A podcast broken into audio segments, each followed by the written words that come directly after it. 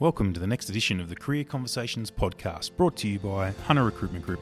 My name's Craig McGregor, and thanks for listening.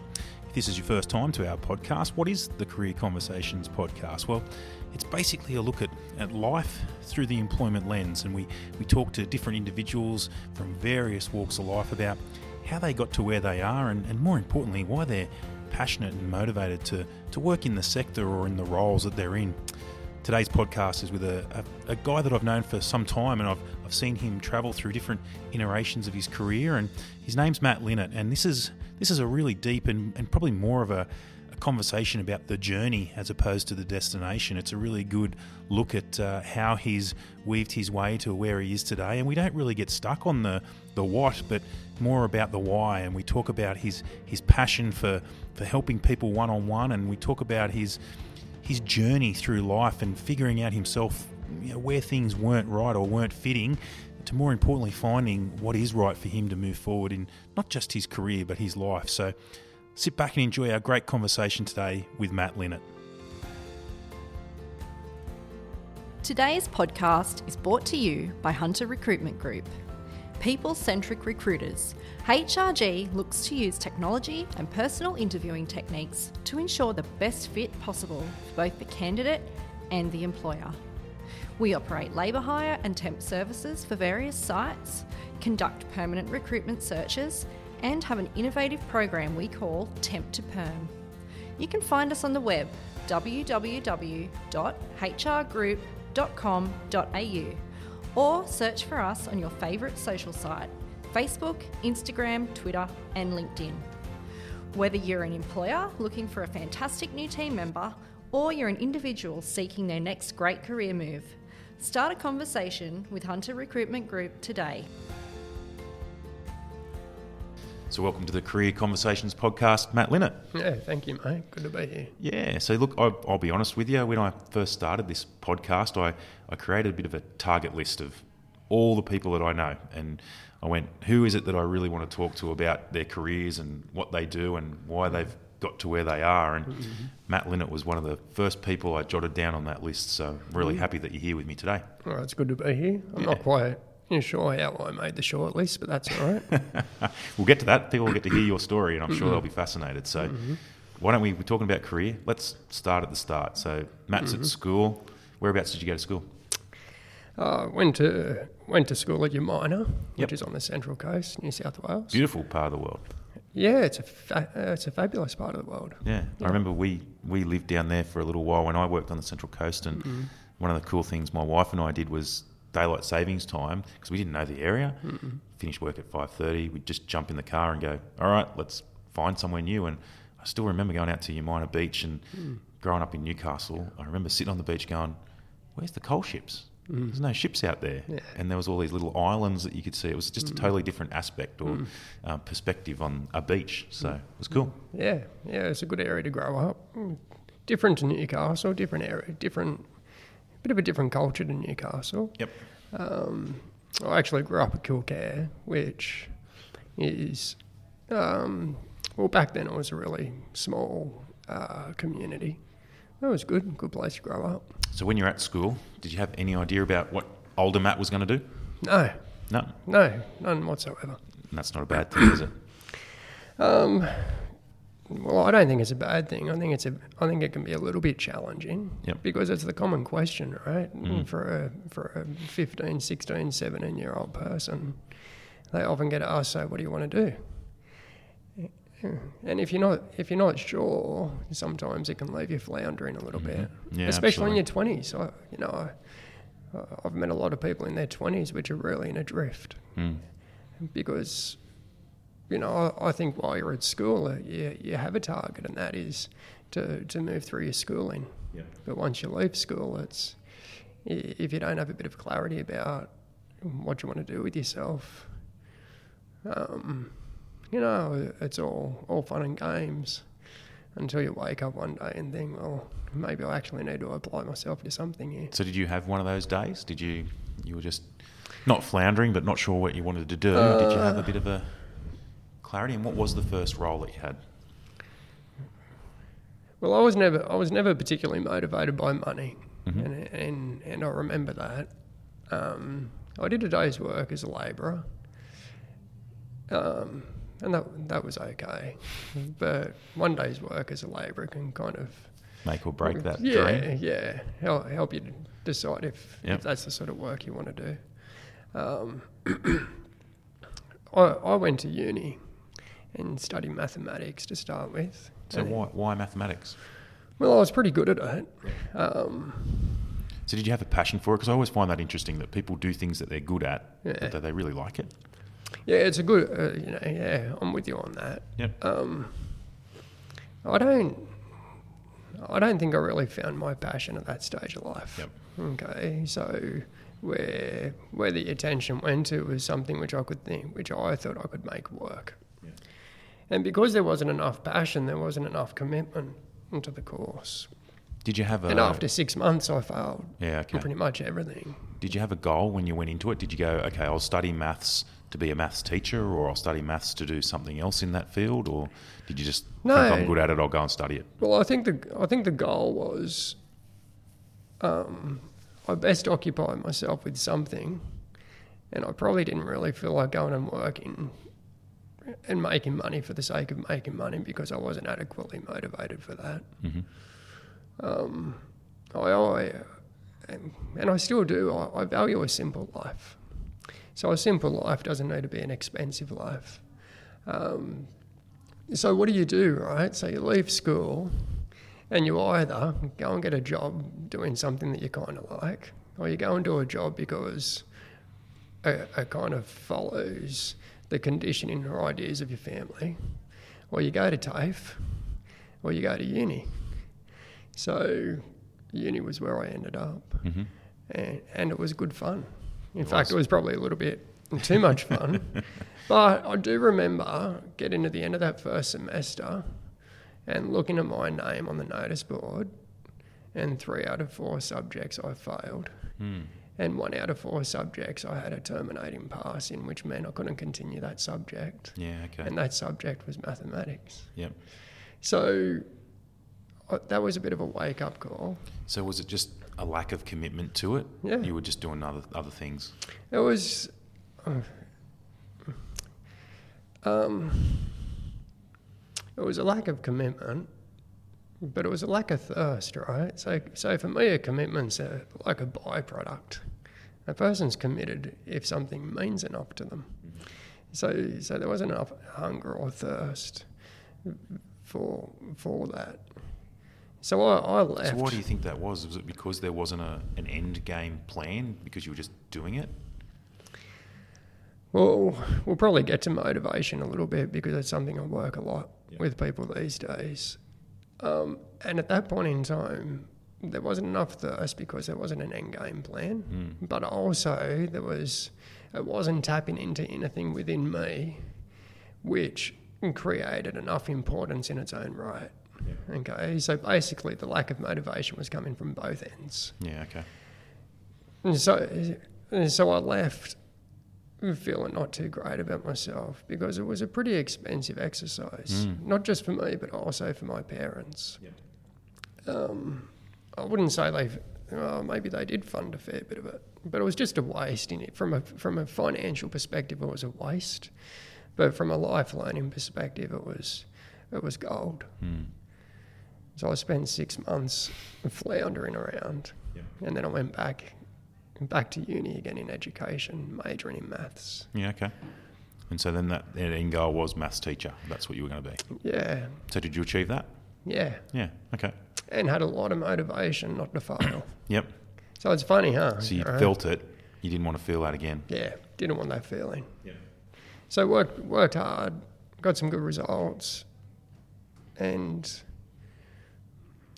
and what I found there was teaching with teaching and sharing information and seeing a person get something was something which I valued. Yeah. Okay. That I intrinsically felt um, that this was Who you yeah. were. Well, maybe not in terms of who I who I am, but certainly something that I'm here to do. The content is something I've explored over the years. So I'm not teaching maths anymore, and I'm not teaching in the school system either. But in terms of sharing and guiding and mentoring and supporting. Um, yeah, that that that degree showed me that that was something which really meant meant something to Yeah, me. Yeah, which is we'll, we'll get to what you do now a bit mm-hmm. later, but I, mm-hmm. that's really interesting that you've gotten there through something that isn't the end game. I Yeah. suppose that you discovered a major piece of you in something that you're probably good at, maths teaching, I'm guessing, mm. But you've gone okay. That the real crux of this is actually seeing someone learn and help that individual. Yeah. Oh, that's going to drive me elsewhere. So, how Yeah. long did you did you stay a teacher for? Uh, not that long. I was I taught in Australia for two years, and then I went to the UK, and I taught over there for another two years, and then this is a while ago now, mate. We're getting old, aren't we? um, and then I came back to Australia, and I taught sort of casually for about twelve months. Yep. So, it was high school. And that was that. I'm Yeah. guessing. Yeah. And you know, I- I like kids. Yep. You know, they they can be a bit tricky to deal with from time to time, but you kind of know where you're at with them. Is that I've never never really talked to a teacher about this, but is that a big component of your education at uni? Is there like if you broke down, yes, you've got to learn maths and hmm. and the, the fundamentals of hmm. mathematics to teach it. Hmm. If you broke it down, is it like a 80-20 split? Is 20% of your education at uni about how to deal with the students and how to motivate the students and, and manage the, the, the classroom? Or is it 50-50? Yeah. Well. Okay, so I'm 45 now, so it was probably 25 years ago So it's probably that changed, I went, yeah. went through the process. It may have changed, it may not, but I can speak in terms of my experience. Is there was probably 60 to 70 percent was the technical, Mm-hmm. so in my case, the mathematical um, content, and the other was kind of like um, how do I put it? Maybe the the pedagogy, which is like the curriculum development, Yeah, and, okay. and, and methods of assessment. The part which I I can't really remember looking much at is understanding people, and for me, that's the ticket critical. that's the, that's the absolute ticket. You know, like I think a lot of courses, um, they develop people well technically in their field, but we kind of leave, you know, the, the, the humanity or the humane aspect, what motivates people, and why do some people get stressed about certain things, and and you know, how, how do you support a person that's turned up and you can just see that they're not their self? Hmm.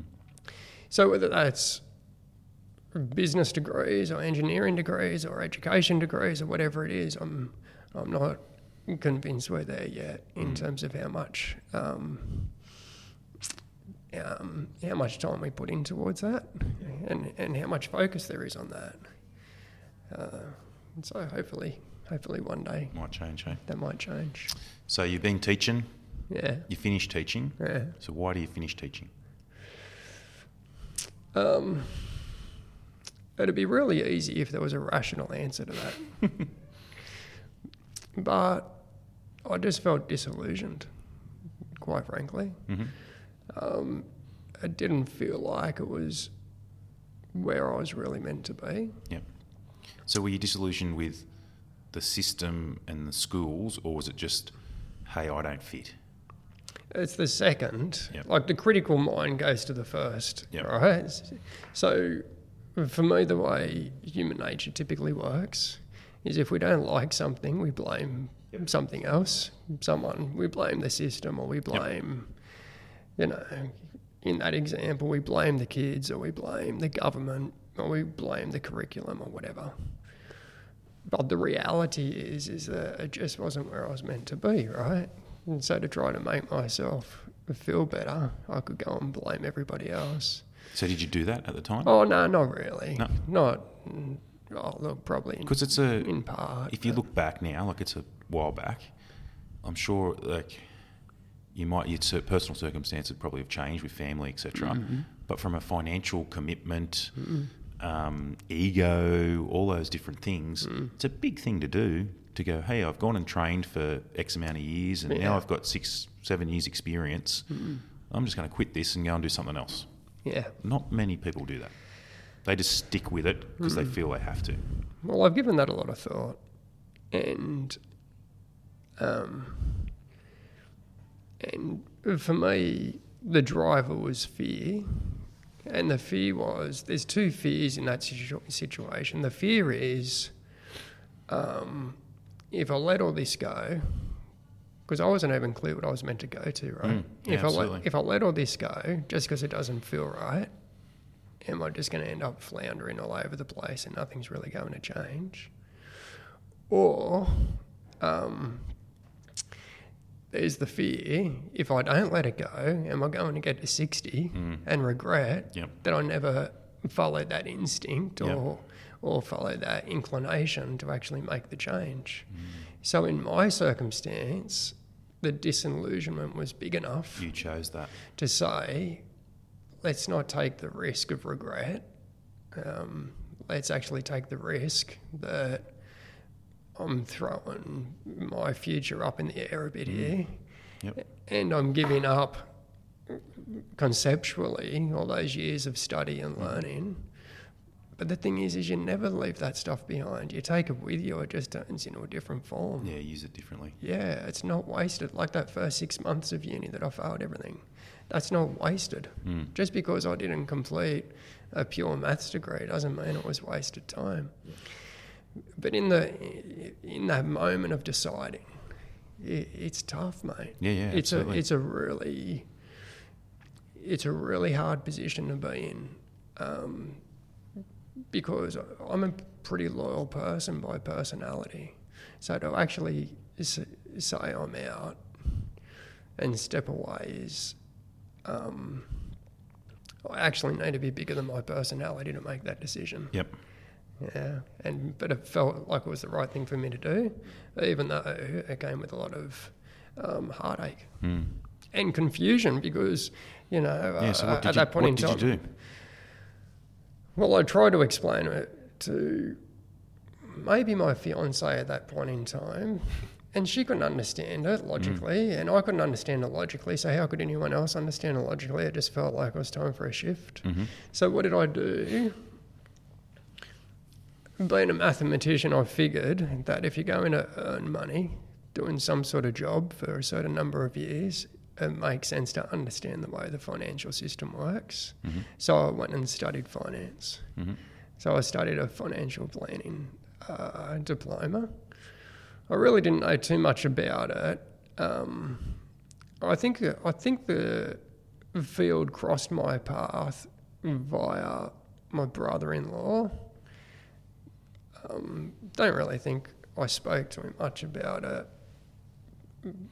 But being a person that wasn't particularly interested in money, and I look back at it and I think, you know, this is just a completely logical play, right? Yep. If I'm going to work until I'm 60 or whatever, efficiency is good. So if I'm going to make 60 grand a year, I want to make that 60 grand work really well for me. If I'm going to make 250 grand a year, I want to make that money work mm-hmm. well for me, whatever the number. Yep. So for me, it was about knowledge.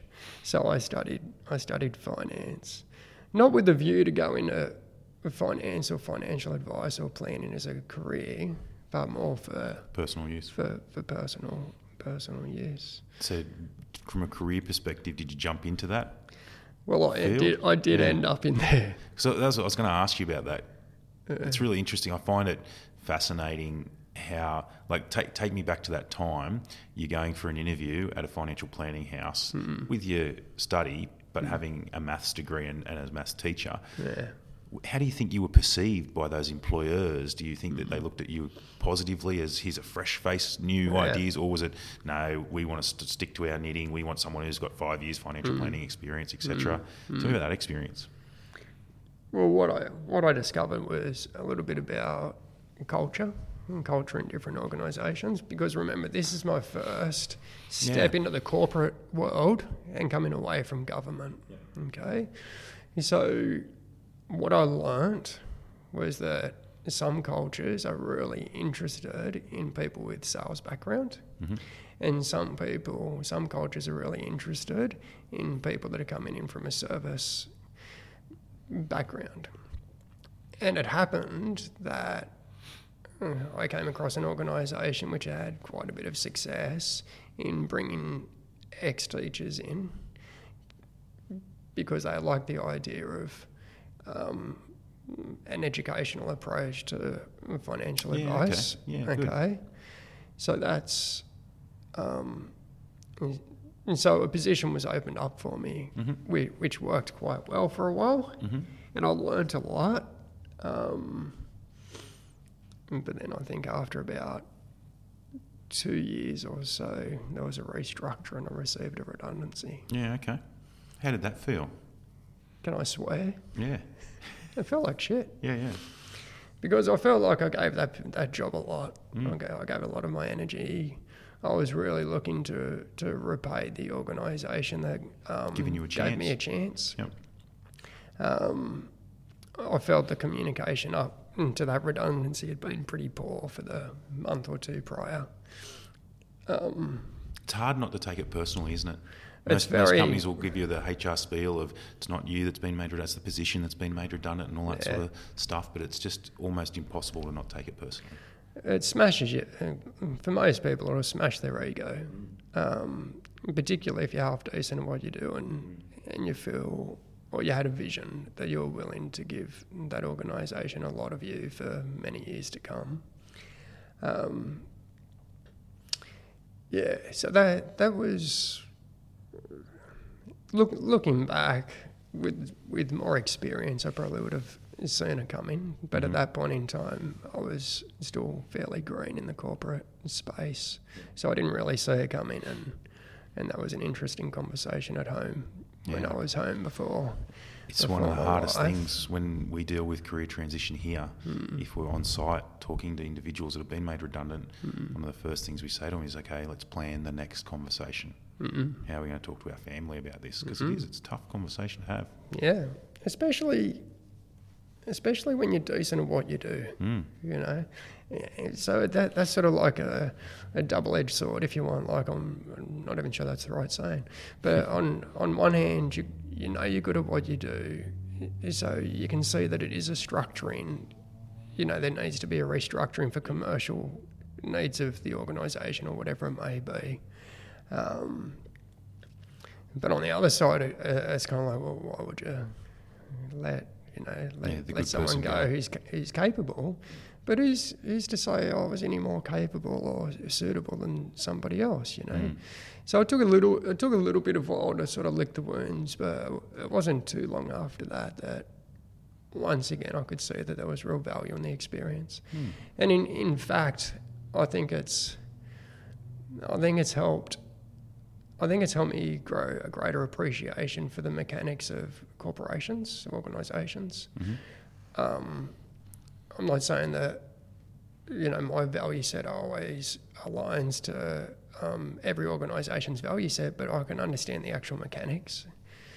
Um, but it also has helped me appreciate what it's like for an individual trying to navigate and face the facts of mortgages and uncertainty and and the temptation just to run to another job which is i- in the same field that they're already experienced, but to sit down and, and maybe recognise that you that a person's really been wishing of doing something else for a decade. Yeah, it's an opportunity. Yeah, yeah. But it's a it's a tough one, and I think I think people need a fair bit of support Mm. through through those sorts of processes. 100%. All right. So, what happened next for Matt? Um, Take long to find another job? Did you find another job? Did Well, you it- go off and start your own thing? well, What no, happened? I actually just sat and I, I gave myself about a month, Yep. six weeks, just to just to take some time. Mm-hmm. Because keep in mind, right, I'd been through teaching. I popped out the other side. I now studied three or four years in financial uh, planning. Had a job there for a couple of years, and now I was without work. Mm. And I wouldn't say that any of those jobs were like spoke to every cell of my body. Mm. All right, some in more ways than others. But so I licked my wounds for four or six weeks, and that was really enjoyable, right? Um, because I could fix up stuff around the house. But then I decided that I It's wasn't just finished. about the house; it's about the head. Well, It's you- getting clarity. It's going okay. Yeah, woe is me. Almost like a bit of a grieving period. What's just happened? Yeah. And then it's about going. Well, what's next? You got to take that time. Absolutely. If you can afford it, one hundred percent. Best thing you can do is just sit on it for a month, six weeks, whatever period that is. And for me, doing some stuff around the house at that point in time helped with that Yep. because it got me out of my head Yep. Got your physical. into my hands, bit you know, a bit of physical work, and um, and it gave a chance for the dust to settle, and then I could actually see the way I was thinking about it with much more clarity. Hmm. Okay, as opposed to just being caught up in the story of Correct. it, I could actually like you said before. see see it.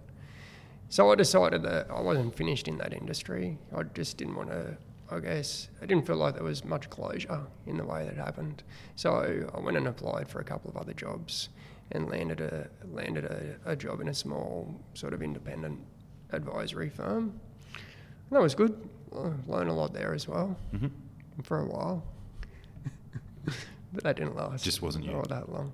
Well, that I think after about eighteen months or two years, I came, I came, I came to the realization that um, that that helping people put money together was a really lovely service and important thing to do, but it wasn't what I was meant to be doing. Was it a good?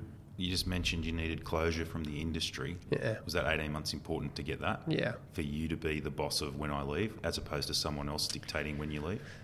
There could have been a control aspect to it. Yep. But the funny thing is, I didn't really feel in control the second time either. It felt like there was something just pushing me, saying, mate, your time's up here. Yep. And so I kind of felt like I didn't really have a choice from a intellectual perspective. So it wasn't kind of like I was walking and going, right, I'm the boss this time and I'm out. It was like there was, I don't know, something much deeper within me that said, your time's up here, buddy. You can either exit gracefully or I can kick you around until you can't turn up anymore. Because, I, because at that stage, um, uh, you know, uh, there was so little energy for the work that it was really hard to get out of bed and get there. Mm.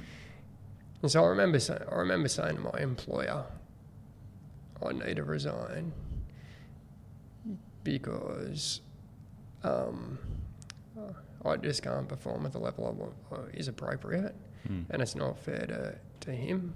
It wasn't fair to me, and it wasn't fair to our clients. Mm. And fairness has always been a motivator for me.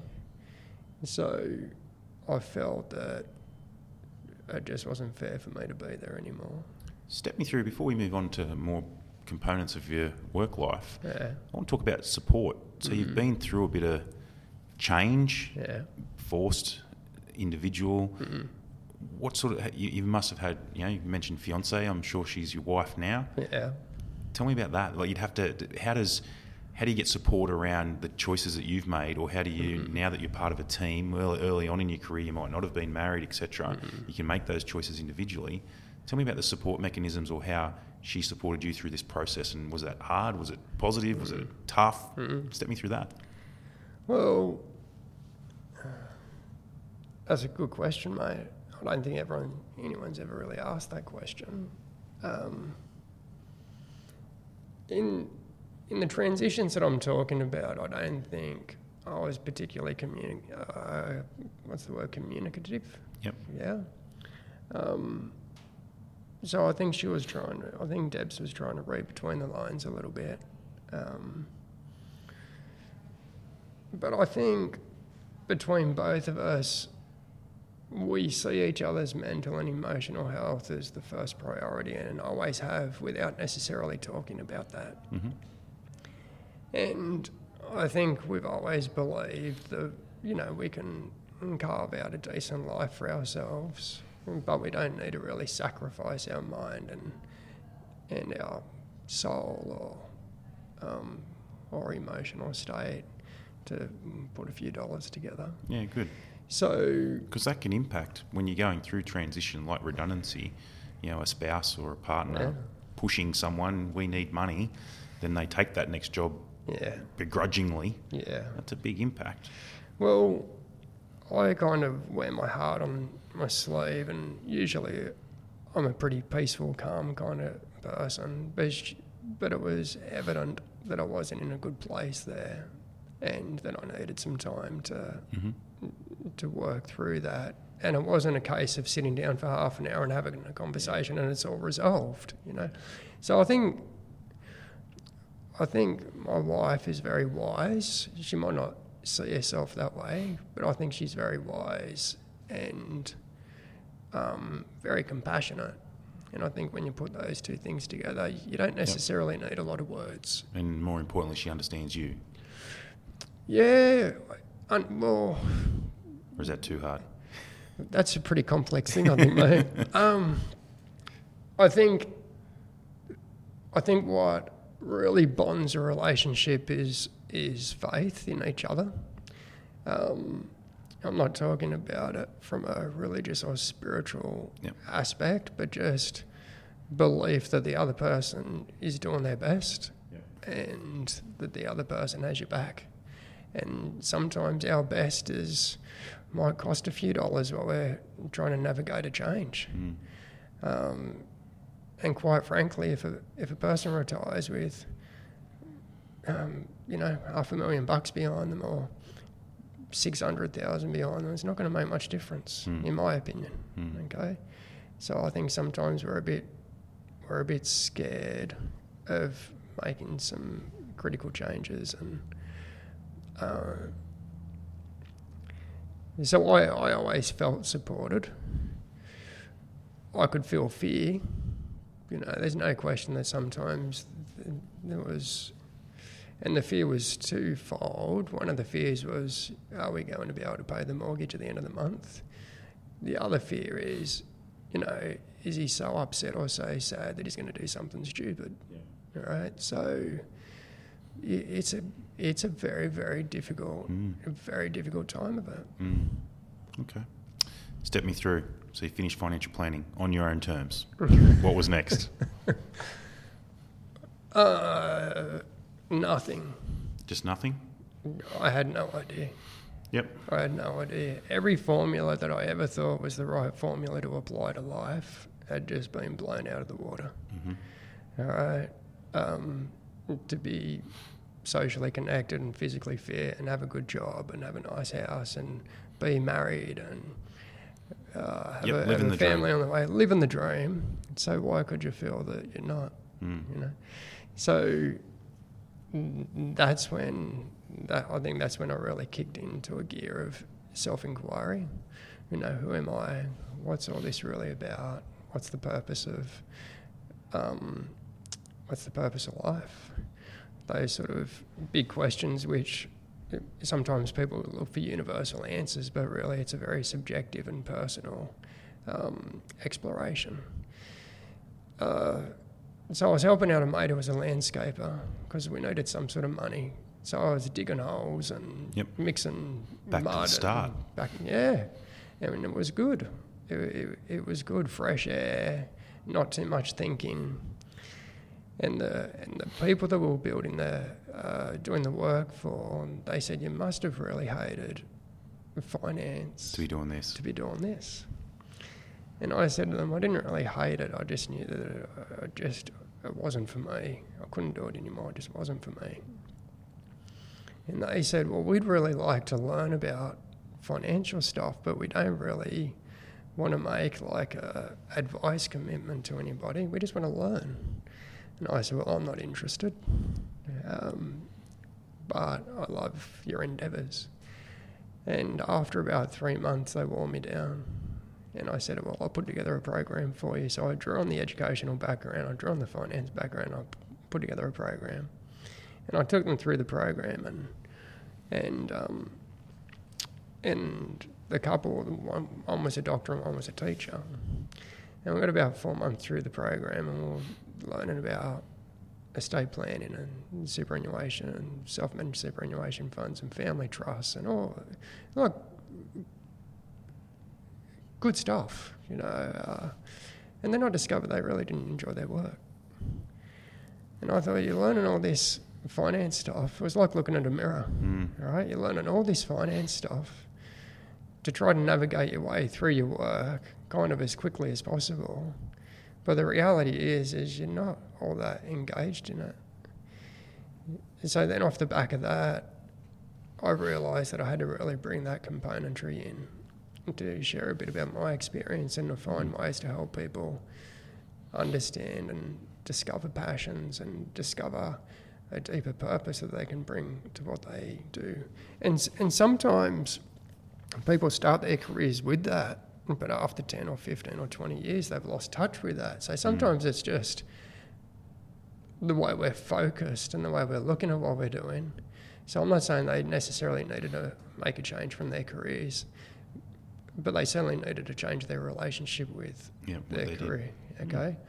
Um, so through that period, I I basically started this consulting business. So I could go home and say, well, we're doing something, right? Mm. And I think I was making about minus three thousand dollars a month or something. and off the back of of them as clients, I'd go looking for somebody else to work with that wanted to develop their knowledge around finance and and bit by bit a bit around themselves and their motivators. And I couldn't find another client for 12 months. Yeah, wow. So that's when you go through a process of. So had mm-hmm. you you'd, you'd set up a business, set up a name, mm. Yeah, yeah. gone to the accountants, set up a business structure, done all that sort of stuff. Mm. I had business cards. I was at every networking breakfast and lunch and dinner that was on. And I was having coffees with people and lunches and and everyone was saying what a great, Great idea it was. Yep. And I just couldn't get anybody to actually decide that this is something they wanted to do at that What point do you in think time. that was? Oh, a variety of things. Then not enough desire in the market at Was that it point so in time. different to what everyone thought Yeah, it was different. stereotypical financial planner was, I suppose? Yeah, it was different. I was probably fairly untested. Um, yeah, there wasn't enough trust built up in um, in the refer in the where they were being referred from. Um, yeah, oh look for me for for a service to be successful, there needs to be a market readiness.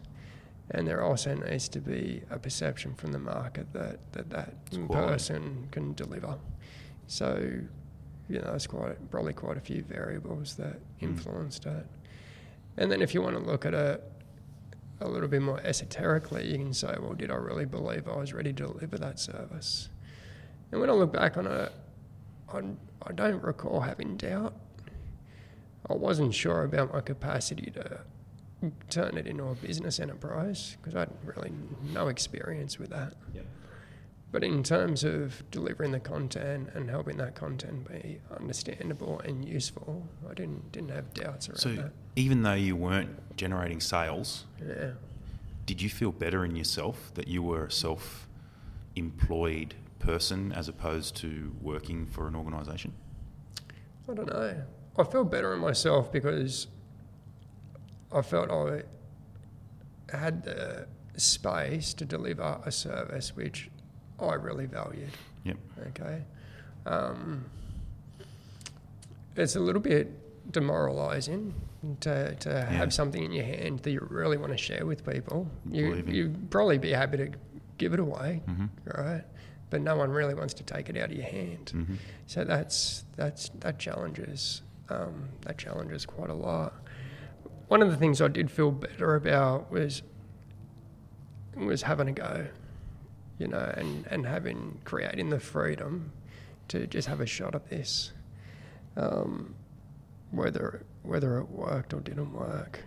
Thankfully, it kind of worked um, because that's that's 15, 16 years ago now. Mm. Um, it's changed a fair bit I was about to say it's not the same anymore. No, no. But the the spirit of it's the same. You know, helping people, supporting them, helping them understand things that were probably a little bit elusive Mm. to their understanding, helping people make change. So the spirit of it's the same, but over the course of time, you kind of explore what content supports people the most. Yeah, because you it, your business zigged into into a partnership as well, didn't you? You went and did the Oh well, that was was that a side business? yeah. So probably about three or four years in, Mm. I met another fella who had a who was working in finance at that point in time, and we both believed at that point in time, and we still do, that I did too. that the community needs financial education from Yeah. from a source which isn't involved in the provision of financial products. Mm. So we we developed a, a knowledge suite. Um, it was very hard for us to get that to launch as a retail product. So we went wholesale, and that that went quite well. And that was acquired. Um, that was acquired about four years ago. So I was involved in that one for about seven years, Yep. and I could put a lot of the education and finance background into Into in, into that into that educational product, and that was very that was very satisfying. But once again, I knew when it was time for me to exit that business. Mhm.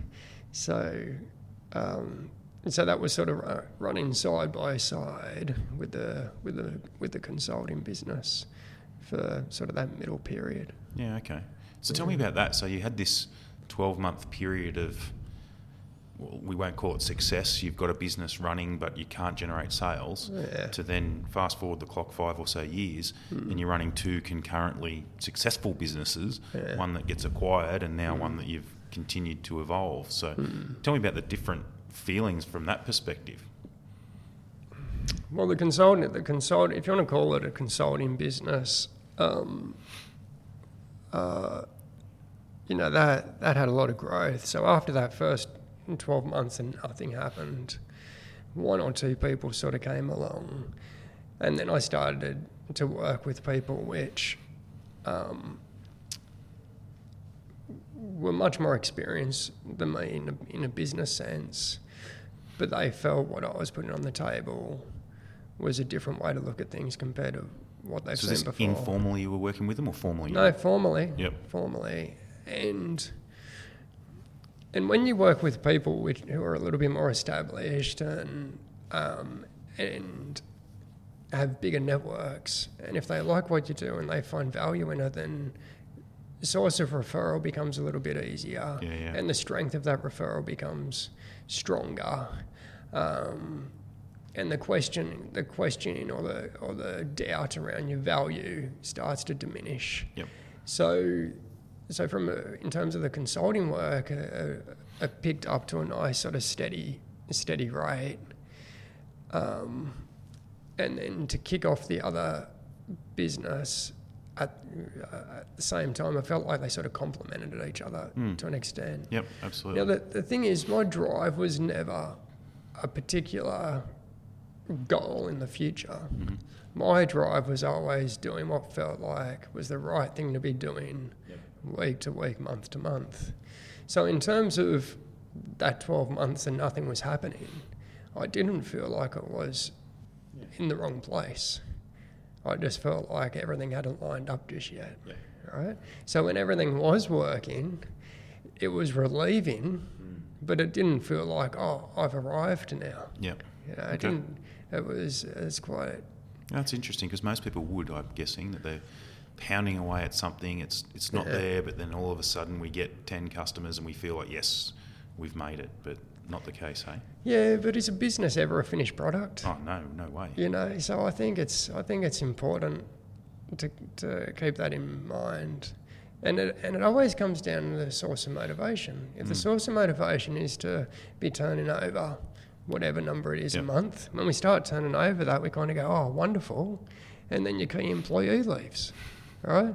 So one of the things I learned a lot through that process was security and stability is, is as frail for the self-employed as it is for the employed. Mm, You know, like things change and absolutely. and industries change and so where do we build a sense of safety and security? Well, it's really from within, Mm, you know, and whether that's someone who's working for themselves or has a dream of that, or someone who really likes working in an employment relationship. Um, for me, the trick is alignment. Mm. Yeah, enough self awareness to know where what really really suits Feels us. right. And Yep. Okay. So let's tell us. Tell us what you're doing now. um, well, as I said, I sold out of that financial education business, and my focus now is working with people, typically one to one. But I do do some workshop um, stuff, but typically one to one to help people find direction, find a bit of harmony, find a bit of peace of mind, and and not and often but not always make some sort of change. So when you say people, yeah. is it business owners? Is it? Seventy Mum and dad, percent, is it- 70 75 percent would be business owners. Yep. Not always, but quite often in professional type services. Um, or people that like to take a professional approach to, um, you know, to a trades business or something along those lines. Yeah. Okay. And then the other mm, 25% thereabouts would be um, managers or sometimes kids of my clients are in their 20s and Yeah. Okay. yeah, so it's um, or or an employee who's finding everything maybe a little bit difficult, and their employer thinks, well, This maybe it's a good idea just to stop for a little bit and uh, recalibrate. Um, so there's three things I'm looking for. Is one is to help a person find more peace, okay, less stress. The second one is productivity. I think efficiency is really important. I don't know too many people who enjoy moving through their day inefficiently. Mm. Is that the Um, mathematician coming out in you? I think so. Yep. And well, I think there's a lot of logic through all of it. Mm. And the third thing is a sense of purpose. And I think a lot of people can kind of get one or two down. So they might be really productive, but they're feeling a bit stressed, and there might be a bit of what's the point of all this? Or they have a purpose. We're always operating under some sort of purpose, but sometimes the purpose doesn't have as much meaning to it as we'd like. Mm. So a person has a sense of purpose, but their focus isn't real good, so their productivity's down, and they get stressed around that. Um, I don't buy into the idea that we need to be stressed to be productive. Mm-hmm. I've, I'm not convinced that that's necessary. If there's enough purpose, we don't need the stress to be motivated. We just go for it. So do you get? So you've got those three pillars. Yeah. When you've started to work with someone, do you? Is it is it a high level of people that you get to where you feel and they feel? You know what? I think I've hit the three pillars. I've, I've gotten to that Mm. point where, and then is there a maintenance pro process from moving forward, or how do you sustain it? Well, this, the values in the, in the maintenance, in, in Yeah, okay. sustaining it, right? Um, it's easy for a person to go to Bali and feel peaceful and Yeah. relaxed, and Yep. you know, and then they're back in it. And so it Mhm. needs to be integrated. It needs to be integrated into everyday life. Mm-hmm. Um, you know, some people have businesses and young families and mortgages and Yeah. you know and and they like to be involved with the community so you know there there's a lot to, there's a lot of variables and a lot to juggle Mm. so when I work with people the first thing we do is we sit down and we just I learn about their situation they learn a bit about the way I work with people which involves face-to-face meetings, but also we get them to do some questionnaires and self-observation sort of stuff in terms of where stress comes from and Yep. is it really coming from where we might think it's coming from, for example. Mhm. Um, uh, and there's kind of an initial process which might be four to six months, which doesn't, which sounds like a long time, but It's not. eh? it's you know like this stuff isn't a flick isn't a flick of the switch. Mm. Yeah, very few people will go through a transition of more peace and productivity and peacefulness just by because they wake up one day and they've Yep. got it. And they pay you money. Doesn't doesn't work like Yeah, that. yeah. Yeah, so they need to do the work, but I'm there to help them. Um, and then off the back of that, if they'd like to catch up, once a quarter or once every two months or something like that, they're welcome to. And I have I have some people which have been with me for probably a decade. Yeah, wow. Okay, and they're curious and they really want to invest in themselves and and and they feel the benefit every time we catch up and um, and they feel it's helped with their relationships and with their concentration and with their their leadership and whatnot. And I have some people which something's really irritating them. They'll come in for a few months, the irritation's gone, and I don't see them again. Yep. And I'm happy with both. You know, it's fine. Yep. Okay. Yeah. Tell me about some of your side projects or one of your big ones, the Collective Heart. Oh yeah. Tell me about that. Mm, Collective Heart's good. Um,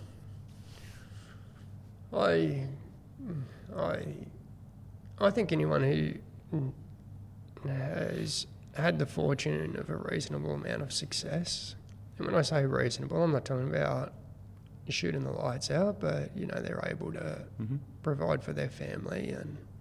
Uh, I think one of the things which is really lovely is to contribute a little bit to community. Mm-hmm. And sometimes it can be easy to find the place for you to do that. And then sometimes it's not as evident. Mm. Um, so, about three or four years ago, um, I put a group of people together and at a breakfast. And I said, What's your thoughts about catching up once a month? We'll throw a little bit of money in together. And I mean a little bit, it's $40 each a month, so it's Mhm. not much. Yep. And we'll find some people to give some money to, or we'll find some projects we can go and do a bit of voluntary work with. And we had a good response. I think about 40 people of that group said, yep. And sometimes, sometimes people ask, what's my vision for Collective Heart? And, and I say, I don't really have a vision for it. Um, and- and- but I have a desire with it. So, what are the projects? What have you done? Um, well, we've been quite we've been quite supportive of uh, a livelihood centre up in the Philippines, which is really doing a lot of work to help street kids and people in very very significant um, circumstances of poverty. We put a reasonable number of hands behind the disabled surfers group in Yep. uh, Newcastle. We've been quite effective in supporting um, Soul Cafe in Newcastle, which provides meals and whatnot, and well, whatnot, lots of really impressive services for Mm. for the homeless community. Um, oh, I don't know. Um, we we offer. Well, we put together and deliver gift hampers to the refugee community, Mhm. typically once a year. We put some guys behind helping um, restore a, a building which was bought to offer services to the refugee community. Mm-hmm. Um, a lot of us have sponsored kids um, offshore. Uh, so I don't know, mate. No, we just sounds keep good. we just keep finding stuff to. And tell me the story. We talked a bit before we started the recording. Mm-mm, Matt, that I used to know, didn't have the croaky voice that we've been listening to today. mm-mm. Tell us about that. What happened? Um, so about the same time the collective heart started, um, my voice was pretty good. Hmm. I remember your dulcet tones. I wasn't. I don't think I ever had the potential of being a singer. but talking talking was easy, and I had a bad cold, and it came on pretty much at the same time as we're about to launch Collective Heart. And so my my role was to stand and basically celebrate the launching of our first breakfast, and I didn't want to miss it. And so I turned up and I got through it.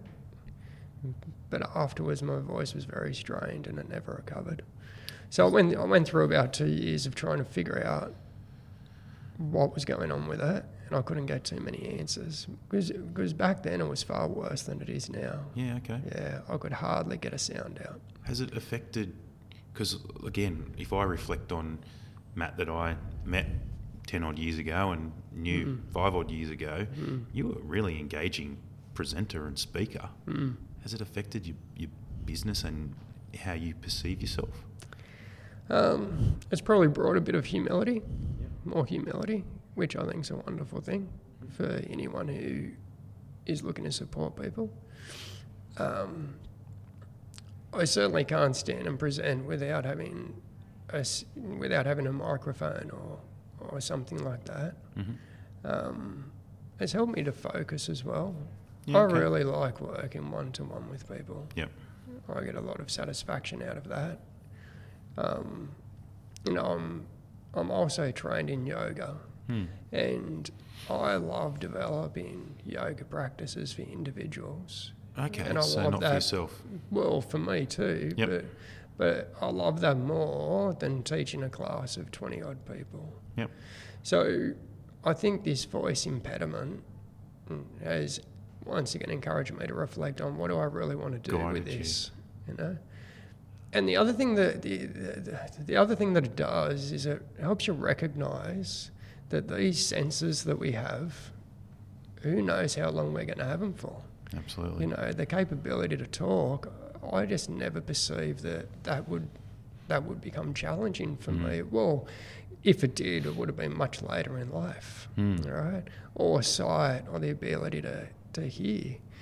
And so it's really motivated me to to to use my mouth to say stuff which feels like it's worthwhile. Yeah, okay. Um, Well, hopefully talking to us today has been worthwhile.